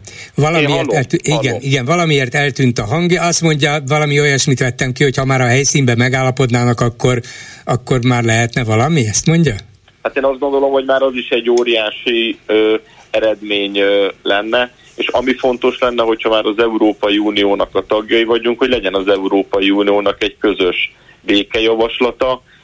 Én igyekszem figyelemmel követni a brüsszeli híreket, de az elmúlt hónapokban egyszer sem hallottam volna arról, hogy egy ilyen békejavaslat. Hát, szerintem pedig volt. Minden, mindenki, azt mondja, mindenki azt mondja, hogy Oroszország vonuljon vissza az elfoglalt ukrán területekről. Ez a béke alapja. Ez a tűzszünet és a béke alapja egyértelmű. Haló, megint nem hallom. Hát ezek a hírek hozzám nagyon ö, ö, ritkán jutnak el. Én Brüsszelből azt hallom, hogy közös fegyverszállítás, Ukrajnának újabb ö, segélyek folyósítása. A békével kapcsolatban én nagyon-nagyon kevés javaslattal találkoztam. De érdekes módon ugye a magyar kormány azt mondja, hogy hát nem kéne újabb fegyvereket szállítani Ukrajnának. Egyszer sem hallottam a magyar kormánytól, hogy azt mondaná Putyinnak, hogy Oroszország ne szállítson fegyvereket az orosz hadseregnek, és akkor majd nem fognak tudni tovább harcolni, hanem visszavonulhatnak az orosz területekre. Hát miért csak a nyugat ne szállítson fegyvereket Ukrajnának, Oroszország ne szállítson az orosz hadseregnek? Én, én azt gondolom, hogy bár én nem vagyok a kormánynak a, a képviselője, de azt el tudom mondani, hogy akár a köztársasági elnök részéről, akár a kormány több ö, tagjának részéről megfogalmazódott az az elmúlt ö, időszakban, hogy az egyértelmű, hogy Oroszország az agresszor, és ezt a háborút Oroszország indította. Tehát ebbe én azt gondolom, hogy a kormány és ön között, vagy akár még közöttünk sincsen ö, vita. Tehát ezt a háborút, ezt a konfliktust, ezt Oroszország indította el. Az egy másik kérdés, hogy érdemes lenne megvizsgálni, nyilván ez a mostani beszélgetés sem ad erre kereteket, hogy mi vezetett idáig. Szerintem ez egy rendkívül érdekes dolog, és nem is biztos, hogy Oroszországban és Ukrajnában kell csak ezeket az okokat feltétlenül keresni. Jó, de akkor térjünk vissza a korrupcióhoz. Az Európai Parlamentben is van sajnos korrupció, sőt a világon mindenhol a legtisztességesebb, legfejlettebb, legcivilizáltabb, legdemokratikusabb országokban is. Igen ám, de hát Miért nem mentek el például néhány hónappal, vagy egy évvel ezelőtt, vagy másfél évvel ezelőtt az igazságügyminisztérium elé tele bőröndökkel, csak 82 millió forintot játékpénzt kellett volna beletenniük, hogy tiltakozzanak az igazságügyi minisztérium államtitkárának, miniszterhelyettesének korrupciós ügye miatt, és akkor elég jó helyre céloztak volna. Azt gondolom, ez egy olyan ügy, ahol jelenleg is zajlik egy bírósági tárgyalás.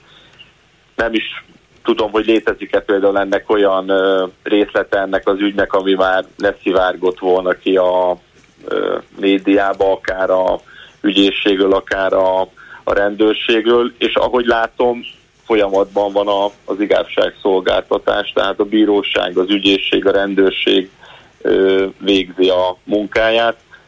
Ahogy ön is utalt rá, sajnálatosan ez a világ minden pontján előfordul, de itt azt gondolom, hogy fog születni egy ítélet, és ebből mindenkinek majd le kell vonni a, a megfelelő következtetéseket. Ez a vizsgálat, ami ellen viszont mi tiltakoztunk, én továbbra is föntartom azt, hogy ez egy képmutató akció volt, és abszolút annak a politikai nyomásgyakorlásnak a része, aminek az okairól korábban beszéltem. A migrációs politika, a háborúhoz való ö, hozzáállás, akár ennek a konfliktusnak a, a, a kezelése, és az, hogy Magyarországot bele lehet-e taszítani ebbe a háborúba, rá lehet-e minket arra kényszeríteni, hogy, hogy fegyvert szállítsunk, vagy sem. Én amiért például nagyon szomorú vagyok, hogy arról rendkívül keveset lehet hallani egy gondolat erejéig csak visszatérve, hogy magyarok ezrei, tízezrei segítik most már több mint egy éve azokat a menekülteket, akik Ukrajnából érkeznek, és én azt gondolom, hogy Magyarország büszke lehet magára, és az Európai Unió is büszke lehet Magyarországra, azért az óriási humanitárius felelősségvállásért, amit tettek a honfitársaink, vagy akár szerkesztő úr is, vagy én is, akik ilyen akciókban részt tudtunk ö, ö, venni. Erről szerintem méltatlanul keveset beszélünk. Hát akár pedig, igen, arról is sajnos, akár. igen. De beszélnek róla, de itt van például ez a Migration Aid nevű civil szervezet, amelyik kezdettől fogva segítette még 2015-ben is a menekülteket, de legutóbb az ukrajnaiakat, és most kell bezárni a menekülteket elszállásoló házát, mert a havi 10 millió forint nem jön össze ahhoz, hogy fent tudják tartani már pedig gondolom egy kis kormányzati egy, együttérzéssel, empátiával, némi anyagi segítséggel akár folytathatnák is a munkát, amit talán a hatóságok helyett is végeznek. Én 2015-ben Kiskunhalason voltam a polgármester, minket elég jelentősen érintett akkoriban a, az illegális migráció. Volt olyan nap, amikor az itteni regisztrációs ponton zárt nyílt táborokba több ezer ember is megfordult. Én erre a szervezetre úgy emlékszem vissza, akik a, az illegális migrációt is ö, elég jelentősen ö, támogatták. Ha elfogadja a véleményemet, akkor nekem inkább negatív tapasztalataim voltak ö, helyben ezzel a, a szervezettel kapcsolatosan. Az országos munkásságukat viszont nem tudom megítélni, de ami volt, nekem helyi tapasztalatom az inkább negatív volt. Értem. Jó, akkor térjünk még át a, ezekre a korrupciós ügyekre.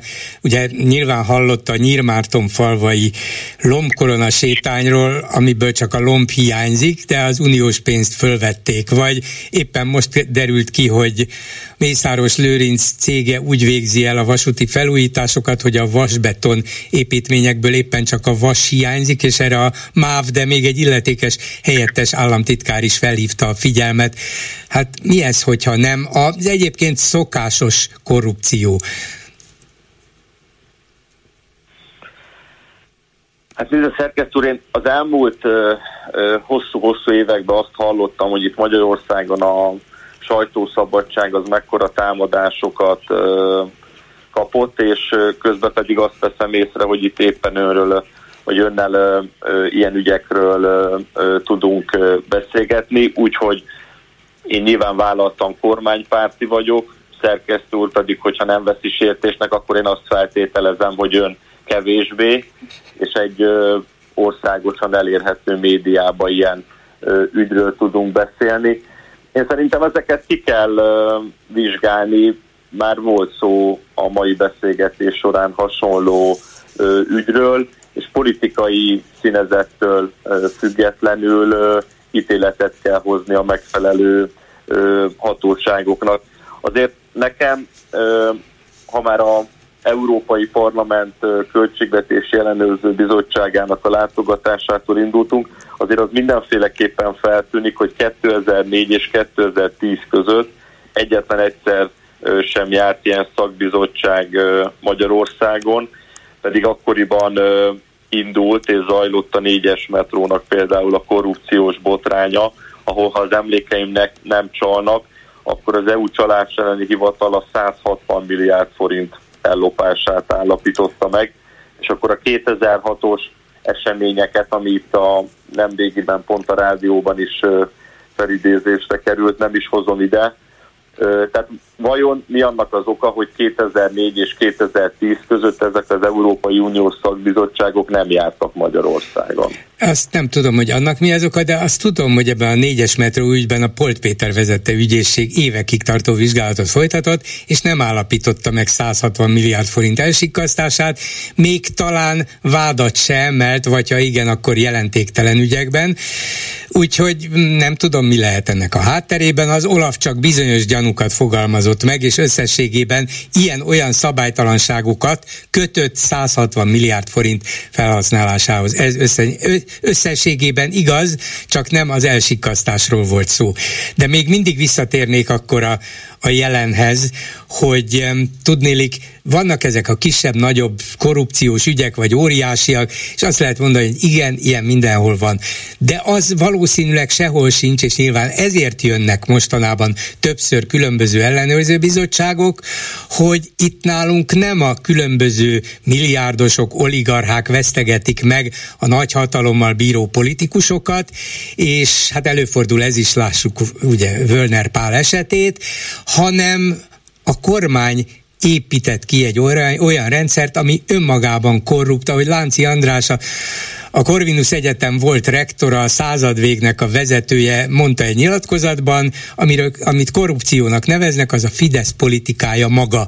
Vagyis úgy osztja szét az uniós pénzeket, úgy írja ki a pályázatokat, és írta ki az elmúlt évtizedben, hogy egy magyar százmilliárdos osztályt hozzon létre, hogy lényegében csak ők nyerhessék a különböző óriási pályázati támogatási pénzeket.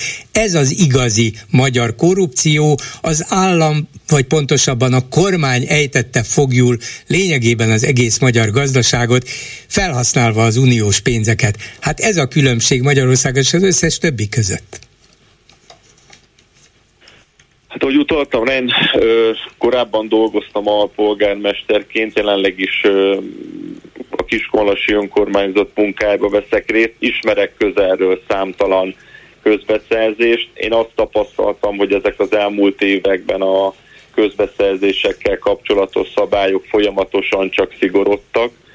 Egyébként ezzel párhuzamosan sajnos az eljárások egyre lassabbá is váltak, tehát azért sajnos még most is ott tartunk, hogy egy projektet fizikailag megvalósítani rövidebb ideig tart, mint maga az azt megelőző bürokratikus eljárás. Én őszintén el tudom mondani önnek, hogy ilyen ügyekkel személy szerint nem találkoztam. Azt viszont látom az elmúlt hónapokban, hogy Brüsszel, hogyha konkrét javaslatokat fogalmaz meg a magyar kormány vagy Magyarország tekintetében, akkor a parlament ezeket a kéréseket, iránymutatásokat, talán ezeket szokták mérföldköveknek nevezni Brüsszelben, sorra megszavazza, és igyekszünk ezeket a dolgokat Brüsszel elvárásai szerint teljesíteni.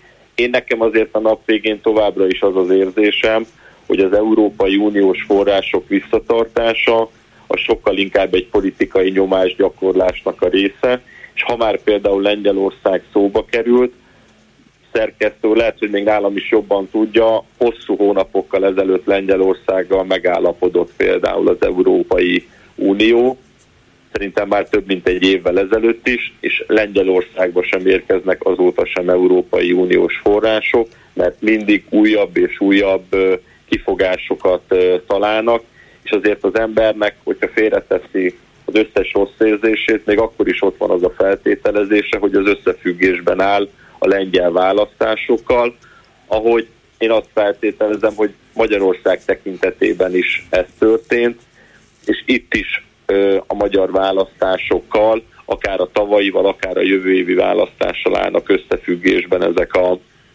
az intézkedések. És mindig azt látjuk és tapasztaljuk, hogyha egy kérést, iránymutatást felold az országgyűlés, akkor mindig újabb és újabb követelések igen, tehát ami a lengyeleket illeti, ott valóban volt megállapodás, az a kis baj, hogy a lengyelek nem hajtották végre. Ezért nem kapják a pénzeket.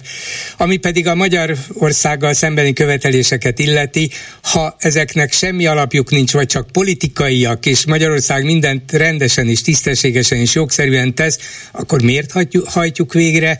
Azokat a kéréseket, amelyeket ők megfogalmaznak és elénk tesznek. Hát a szuverenitásunkat, a becsületünket, a tisztességünket miért nem védjük meg? Utasítsuk vissza, nem? Én azt gondolom, hogy ha ezek olyan ö, kérések, amelyek valóban egy jól működő, vagy még jobban működő ország irányába mennek, akkor ezekkel semmi gond ö, nincs szerkesztő úr szerintem egy nagyon izgalmas és jogos kérdést veszeget, hogy vajon mi az a pont, amikor sérül már egy országnak a, a szuverenitása. Szerintem az Európai Unió az elmúlt években azért azt a bizonyos határt vonalat túllépte.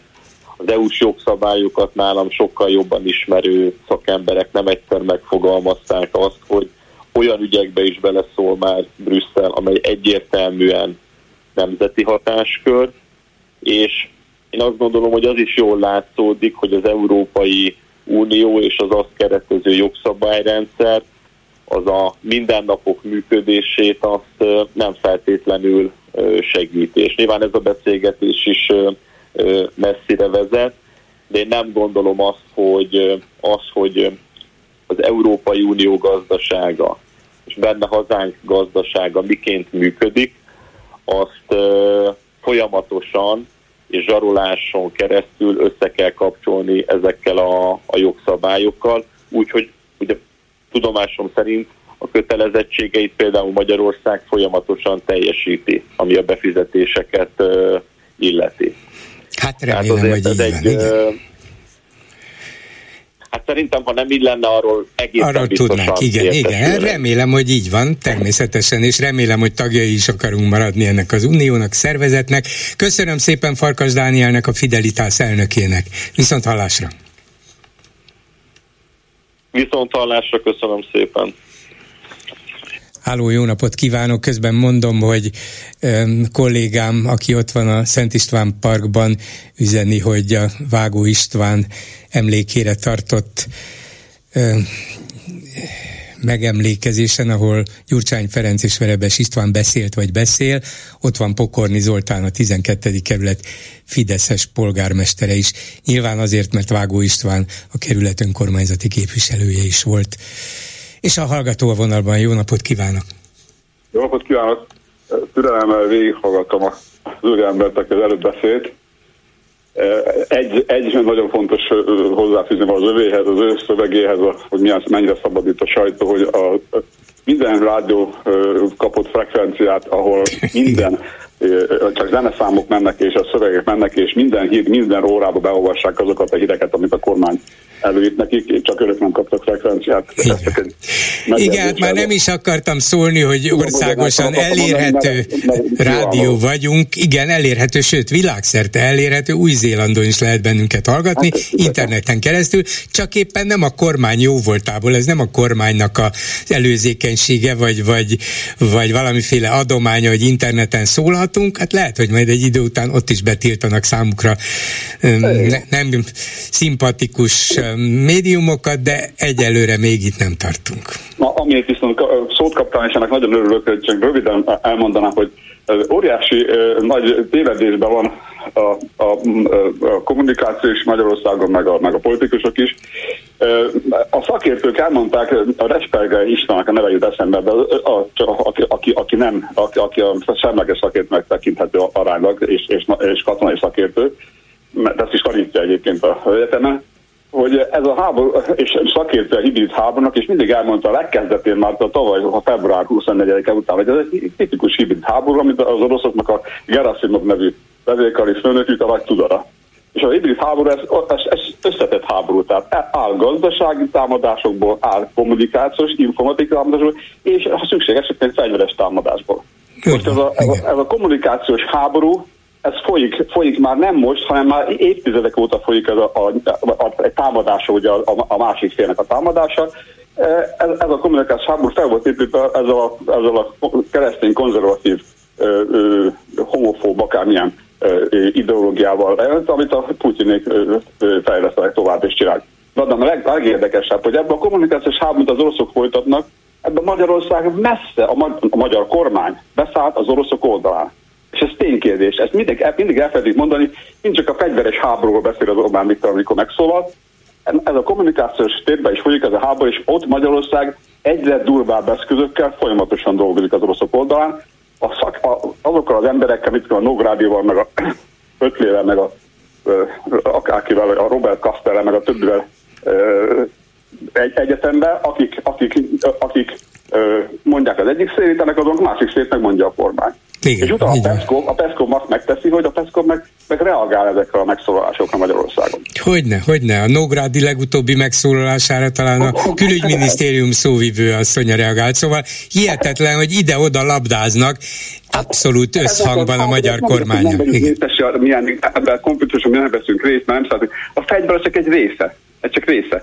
Ha, ez a kommunikációs térben folyó háborúnak messze, messze, messze benne, benne vagyunk, és, és egyre durvább eszközökkel. Igen. Most olyan durvább eszközökkel vagyunk, hogy olyan hangot, ha valaki figyeli a kormánypárti sajtót és megnyilatkozásokat, ritkán figyelem csak, amikor már elkerülhetetlen, hogy gyakorlatilag egy, ilyen, egy ilyen háború előtti helyzetet érezik az ember, amikor voltak már háborúk Magyarországon, amikor hadba lépszünk, hogy a Ukrajnát most már annyira, most már Ukrajna már fizikailag támad bennünket, mert el akarja zárni a kőolajvezetéket, meg sarol bennünket, meg stb. stb.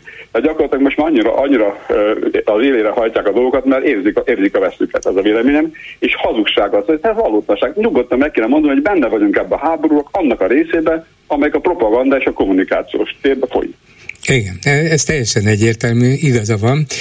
És, és hát tényleg én is néha azért idézem, nem akarom önöket feltétlenül idegesíteni, de amikor Bajer Zsolt azt írja, hogy Ukrajna latorállam, akkor az ember azt mondja, hogy mi jöhet még? Valóban, mi jöhet még? Hát, tehát ez, ez, ez, már, ez már tulajdonképpen, ha, ha hónap után megtámadnák Ukrajnát, gyakorlatilag a hadüzenet hiányzik, de a, a, fegyveres, a fegyveres része ennek a konfliktus, de hát az, az, nem kell nekünk a fegyveres részben részt venni magyar, a magyar kormány, nem magyar, magyar kormány, mert azt megteszik helyettük az oroszok. Hát igen, sajnos. És, és nem, nem beszél a, a, a másik fontos része ennek, ennek a háborúnak, hogy az ellenfélnek, az el, a, a, a, a, a Ukrajna melletti kiálló országoknak a gyengítése az, a folyamatos, hogy most vétózok, most nem járulok hozzá, most, tehát most ha segítséget akarnak, ezt nem járulok hozzá. Hát hihetetlen módon gyakorlatilag ez, ez, ez az árulással egy egyenértékű, és egyre inkább belelóvalják magukat ebbe, és Magyarország is a, a szélére taszítják, és akkor jön ez a fidelitatos bácsi, hogy hogy uh, miért, miért nem pénzt Nem, bácsi, a Fidelitás az az ifjúsági szervezete a Fidesznek. Ah, ah, igen, ifjúság, igen. igen. Én ifjabb gondolkodással vagyok 70 évesen, mint ez a, mint ez a fiatalember. Mert az, az, az, az, egész, az egész világ, tehát felfoghatatlan, hogy egy, egy ország kép, egy képes egy országot most egy, egy kőolvezetékkel meg, hogy, a, hogy a, a, az, oktatás, az oktatás milyen nyelven folyik abban az országban egy kisebbség részére, azzal, azzal össze, össze, összehasonlítani, hogy 10 millió embert elűztek az otthonából, hogy megöltek több százezer férfit, Hát ez hihetetlen. Az embernek, embernek az, az, egyszerűen az esze megáll ezeken a, ezeken a, ezen a, mert ez kommunikációs harcnak a része, és ők, ők mancázzák a sajátjukat, és letagadják a másikat. Hát igen. Köszönöm szépen. Köszönöm Viszont hallásra. Háló, jó napot kívánok! Jó napot kívánok, Magyar Faj Zsolt vagyok Pálkvéről. Parancsolj. Bolgár úr, egy nagy kérdése fordulok, kérdése fordulok önhöz. Ö, olvasom itt, hogy ugye Zelenszky meg fel akarja robbantani a barátságvezetéket, meg mindenféle árványokat el akar követni Magyarország ellen, gazdasági politika ellen. Nem találok sehol olyan külföldi hírportált, ahol ezt megerősítenék. Ez az egész külföldről jött, a Washington Post című egyébként. Igen, igen, egy, igen, igen de, de amúgy, amúgy nem találok sehol máshol ilyen Bocsánat, hogy magába folytattam a szót, parancsolja. Nem, csak azt akarom mondani, hogy az egész külföldről jött, a Washington Post az egy megbízható lap, tehát nem egy propagandalap, és megszerzett valamilyen hírszerzési információt, amely szerint Zelenszky a saját miniszterelnök helyettesével vitázva, hogy aztán erről írás volt-e, vagy lehallgatták, vagy valaki elmondta, ez nem derült ki egyértelműen, dühösen odavágta, hogy fel kéne robbantani a barátság olajvezetéket, mert a magyarok olyan, olyan olyan szemét módon viselkednek Ukrajnával szemben, de hát nem lett belőle semmi, és mondjuk, hogy ez megtörtént-e, az is kérdéses. Van olyan magyar szakértő, aki azt mondja, hogy hát ezt már csak azért sem gondolhatta komolyan, mert Magyarország az Oroszországból érkező olajból például a pozsonyi finomítóban dízelt csinál, ugye dízelt finomít, és megy vissza Ukrajnába. Vagyis az ukrán hadigépezet egy része leállna, hogyha Magyarország nem szállítana innét egyébként szép csendben, de nagyon helyesen dízelt az ukrán hadseregnek, és egyéb célokra is nyilvánvalóan, hogy például működjön, működjön az elektromos áramszolgáltatás, amikor kilőnek egy-egy transformátorállomást vagy erőművet. Szóval nem gondolhatták komolyan, vagy ha hirtelen ez kiszakadt Zelenszkiből, akkor nem érdemes komolyan venni, mert ennél többet nem ér a dolog, de ezt fölkapták itthon, máshol úgy látszik, ezt helyi értéken értékelik, vagyis nem számít, nem fontos, és ezért igen, nem igen, írnak igen. róla. Igen, meg a másik az, hogy fogadja ez a miniszter, az a miniszter, ugye most is Macronnál volt, itt volt, ott volt. Hát, hogyha ez komolyan, hát akkor, akkor hát nem lő magát fejbe Zelenszky is, hogy, hogy ilyet nem fogok mondani, meg ilyet nem csinálok, nem. Persze, hát akkor, persze, persze, akkor ez persze. egy NATO ország, ez egy eurós ország, amik, akit nem fogok megtámadni, most, most annak ellenére, hogy Szijjártó Péter az ma Bécsben, az egy dolog, hát szóval, szóval nem, hát... De, de, de teljesen igaza van. Mondom, akár igaz, az se biztos, hogy igaz. Az is lehet, hogy a hírszerzés rossz hírt szerzett. Az is lehet, hogy valami más céljuk volt a kiszivárogtatással. Végül is valaki odaadta ezt a Washington Postnak. Nem tudjuk kinek, milyen célból, mi lehet a szándéka ezzel az egésszel. De mondom, az se biztos, hogy igaz. De a lényeg az, hogy nem történt meg, nem következett hát, be. Igen, hát igen, én is ezt mondom, de és, és itthon a sajtó, meg mindent, hát szóval most ez a fel, uh, ukránok ellen való hangulatkeltés igen, igen. A, annyira magas fokra emelkedett, hogy már, már szinte azt kell, hogy mondjam, néha fizikailag fáj, szóval el, szellemileg biztos, hogy fáj, hogy annyira egy szomszéd ország ellen hangoljuk saját magunkat, nem? Igen, hát, meg hogy, a magyar hát, közvéleményt, ugye? Ez na, igen, igen, ezt egy... a magyar közvéleményt, igen, igen, hát nem? Persze, hát ez, ez, ez, már szinte, szinte tényleg, már, már nem értem, hogy mire játszunk, mi, mit akarunk elérni. Szóval igen, hát, mint hogyha valaminek nem, nem a szellemi előkészítése folyna, csak az ember nem ismer belegondolni abba, hogy minek én, az előkészítése zajlik itt. Én megmondom őszintén, szóval én, én gondolkoztam rajta, és ha szabad elmondanom, elmondom. Hát, hogy, hogy, hogy, hogy például ez a hatalmas nagy hirtelen felfegyverkezés meg minden. Ugye azt várjuk, hogy amikor Orbán Viktor kinyilatkozza, hogy már Ukrajna gazdaság, nincs is gazdaságnak, nincs is már fizikailag, nincs Ukrajna. Senki földje, egy Afganisztán és így, így, senki földje, és akkor majd mi, majd mi bemasírozunk oda az Orosz Föderáció által megengedett Kárpát aljára, vagy bevonulunk, és mi visszaszerző istenek, vagy nem is tudom, mik leszünk, szóval ugyanúgy, mint Horti, ugye, aki bevonult Erdélybe, bevonult, csak nem gondol arra, hogy, hogy van itt Románia, ahol, ahol már vége van az egésznek. Hát ők is abban a pillanatban eszükbe jut, hogy állj meg a menet. Itt van Erdély, jövő hónapban mi kerülünk sorra, nem? Hát igen, hát igen, szóval, igen. Élet, szóval, életveszélyes játék, ez Vagy biztos. itt van felvidék, vagy itt, itt, szóval itt, van, itt van ezek a, szóval meg kell nézni most akkor, akkor mi kerülünk sorra, az Orosz Föderáció meg, megengedi nekünk Putyin, hogy most bevonuljunk, és akkor Hát szóval nem, nem értem meg, hogy akkor mire történik ez a játék. Szóval elnézést, hogy indulatos vagyok, bocsánat, elnézést. De még hozzáteszem, hogyha Oroszország megengedné, de nem fogja elfoglalni egész Ukrajnát, tehát nem lesz hozzá köze, de ha az oroszok megengednék, a NATO meg az Európai Unió biztos nem engedné meg, úgyhogy ez a játék ráadásul teljesen irreális is. Hát de, de mégis arra játszunk, igen, mint, nem igen, igen, igen, szellemileg, szóval... érzelmileg teljesen erre játszik. Szóval ezért azért mondom, hát, hát ugyanúgy, hogy, hogy nem véletlen hívják ma majd nem magyar népköztársaságra, hanem Magyarországnak, mert Magyarországra lesz Orbán Viktor, el fogja érni azt, hogy lesz Magyarország kormányzója mert nem Magyar Népköztársaság kormányzója, a Magyarország kormányzója. Igen, Hát, mert, mert teljesen az egész felépítés a horti rendszerre hajaz. Nem? De, de, de, de, de, de, de sajnos én, én, mert, mert királynak nem hiszem, hogy kinevezheti magát, de, nem, de hát kormányzónak. De elképzelni, szóval én, én megmondom őszintén, szóval, hogy, hogy itt lavírozik még pénzért, ezért, azért, bocsánat, hogy indulatos vagyok, elnézést. Úgyhogy lavírozik ezért azért, és az Unióval még ápol ilyen olyan kapcsolatokat, de nem vagyunk jó kapcsolatban. A NATO-val se vagyunk jó kapcsolatban, és most is a 11. szankciót még hajlandók se vagyunk róla tárgyalni. Szóval, és akkor szóval, szóval nem értem, és gazdaságról meg ráadásul porokba heverünk. Ott heverünk a béka fenek Így van. Köszönöm szépen, minden jót, viszont hallásra. De szépen, ne kérjen elnézést, nagyon helyes, hogy elmondta. Viszont hallásra. Köszönöm szépen, viszont hallásra. És mit írnak a Facebook kommentelők, Lőrinc Csaba? Szia Gyuri, köszöntöm a hallgatókat.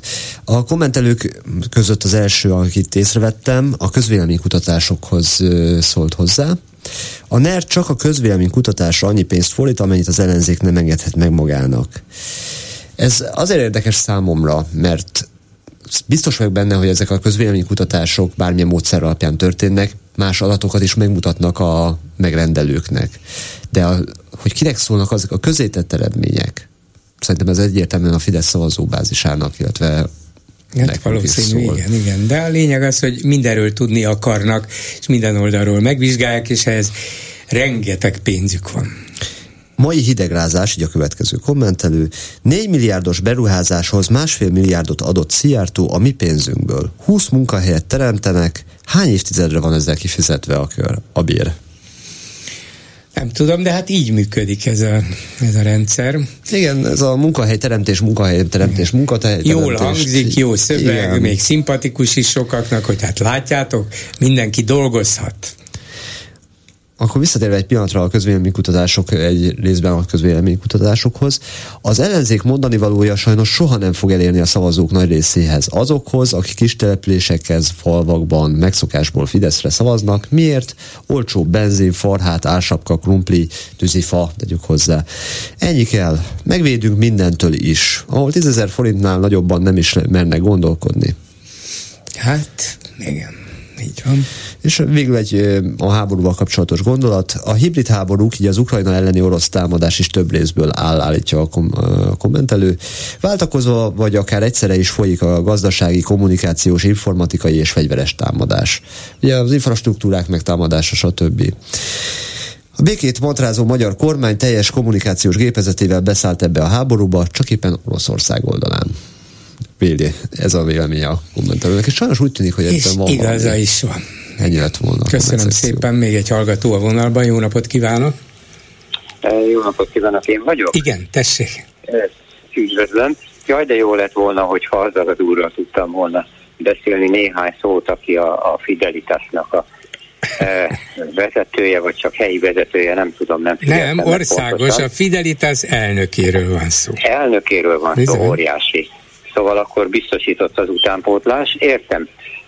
Tudnélik, szóba került az, hogy, hogy Ukrajnának fegyvert szállítanak, és így tovább ezek az oroszoknak is, meg hogy lehetett volna elkerülni ezt, meg voltak előzményei, mondta az úr. Igen. Nem tudom, hogy azokra az előzményekre gondolt-e, amelyekre én. Mert az előzmény az az, hogy először is itt Budapesten aláírtak egy olyan sokoldalú megállapodást, amelyben benne volt az, hogy Ukrajnának mik a határai, hogy a Krím oda tartozik, és hogy ezek sérthetetlen dolgok. Ezt Oroszország aláírta. Így van. Ezek után, amikor Putyin hatalomra került, óvatosan kezdte, ugyanúgy, mint ahogy Hitler is óvatosan kezdte annak idején. Először csak a szárvidékre vonult be, holott nem lett volna szabad neki. Ott az Oroszország is azzal kezdte, hogy úgymond rendet csinált Csecsnyában, tehát a csecseneket behajtotta az uralma alá. Azok védekeztek minden rendelkezésükre álló lehetőséggel, eszközökkel, emiatt rohadt terroristák voltak természetesen. Ugye ennek nevezték őket. Igen. De hát ez nem volt elég nekik természetesen. Következett a grúzok. A grúz beavatkozással ők Abháziát leválasztották Grúziáról, mert micsoda dolog az, hogy a grúzok közvetlen Szocsival szomszédosak legyenek a Fekete-tenger partján. Hát mégiscsak jobb egy baráti abház felügyelet, és akkor függőség. És akkor, akkor terjeszkedett tovább, mint ahogy Hitler is pontosan ezt csinálta. Annak idején ugye jött egy Anschluss, azt követte majd a, a Csehország szétdarabolása, illetve Csehszlovákia szétdarabolása és levon, le, És most pedig itt 14-ben a Krím elfoglalása, meg a Donetszki népköztársaság, szóval ez mind. Ki volt az, aki készülődött bármivel is a másik ellen? Igen. És, ha, és, ha még önbe szorult mondani való, kérem, hogy folytassa holnap. De jó lenne. Csak jó, holnap, jó, akkor visszahívjuk. Majd valamikor holnap, jó? Jó, jó, hisz, hívni fogjuk. Köszönöm. Ez, ja, igen, vége van. Elnézést, hogy Köszönöm jó, szépen, köszönöm, viszontlátásra. Ezzel a megbeszéljük mai műsora véget ért. Készítésében közreműködött Zsidai Péter, Lőrinc Csaba, Erdei Tünde, Balogh Kármen és Kemény Dániel, Bolgár Györgyöt hallották. Viszont hallásra holnap. Most pedig jön az Esti Gyors. Ez a műsor sem jöhetett volna létre az önök támogatása nélkül. Esti Gyors, a hírek háttere döntött a parlament. Összehangolt támadást Törvényjavaslatot nyújtottak be. tiltakoztak. Korrupciós botrányba Az inflációs adatok szerint újabb menekült hullám várható. Aláírták a megállapodást. Esti gyors, a hírek háttere. Nem tudom, elgondolkodtak-e mostanában a megbízhatóságon. És akkor most nem is annyira a sarki hentesre vagy a zöldségesre gondolok, akik akkor számítanak megbízhatónak, ha nem mérik többnek a karajt, mint amennyi. Vagy ha nem raknak rohadtat a két kiló krumpli aljára, mondván, hogy azt is el kell adni. Ha nem tesznek ilyet, megbízhatónak számítanak hanem az ország, amiben élünk, a kívülállók szemében vajon mennyire megbízható, mennyire számít partnernek és szövetségesnek. Félek, hogy egyre kevésbé, és ennek jó oka van. Mert itt van ez az Európa, pontosabban az Európai Unió, ahová annyira, de annyira igyekeztünk 2004 előtt. Abban a reményben, hogy előbb-utóbb mi is olyan kiegyensúlyozottak és magabiztosak lehetünk, mint azok ott, az osztrák sógorok a lajtán túl akikhez mindig is hasonlítottuk magunkat, elszörnyülködve a lemaradásunk mértékén. Megértem én, hogy egy választási kampány delíriumában amúgy beszámítható kormányzati figurák arról vizionálnak, hogy 2030-ra utolérjük és le is hagyjuk Ausztriát, aminek a fővárosában állítólag amúgy is életveszély kimenni az utcára, olyan rossz a közbiztonság, meg ugye a migráns martalócok. Hogyne, hiszen Bécset pont abban az évben választották a világ egyik legélhetőbb városának. Majdnem egy évtizednek kellett eltelnie ahhoz, hogy a nagy gonosz Brüsszelben észrevegyék és elhűljenek. Ezek a magyarok hülyeségekre költik, ellopják azt a pénzt, amit a saját felzárkózásukra költhetnének. Tengelytörő országutakon bugdácsolnak, és közben életnagyságú kisvasútra költik a pénzt, csak azért, mert a miniszterelnöküknek gyerekkorában nem volt villanyvasútja. Európában 300 kilométeres sebességgel száguld a vonat, náluk meg 70-nél már kisiklik, mert annyira ócska a pálya. Futballstadionokat építenek kórházak és egyetemek helyett. Egy félanalfabéta falusi gázszerelőből tíz év alatt az ország leggazdagabb embere lesz, csak mert gyerekkori barátja vagyonát igazgatja. Hát, ha nekik így is jó, Szó sincs itt boszorkány üldözésről vagy politikai bosszúról, nem azért járt itt az újabb brüsszeli tényfeltáró bizottság. Nem vakok, látják, hogy mi zajlik Magyarországon. Csak éppen nem szeretik, ha a német, a dán, a francia vagy az olasz adófizetők pénzén nézik őket hülyének. Nem állítom, hogy máshol ne lennének időnként botrányok, Nikolás Sárközi, francia exelnök a megmondhatója. Csak ott a rendszer megbízhatóan működik, és legtöbbször kiveti magából a csalókat. És nálunk? Az esti gyors mikrofonjánál Hardi Mihály, a hírek után azonnal folytatjuk.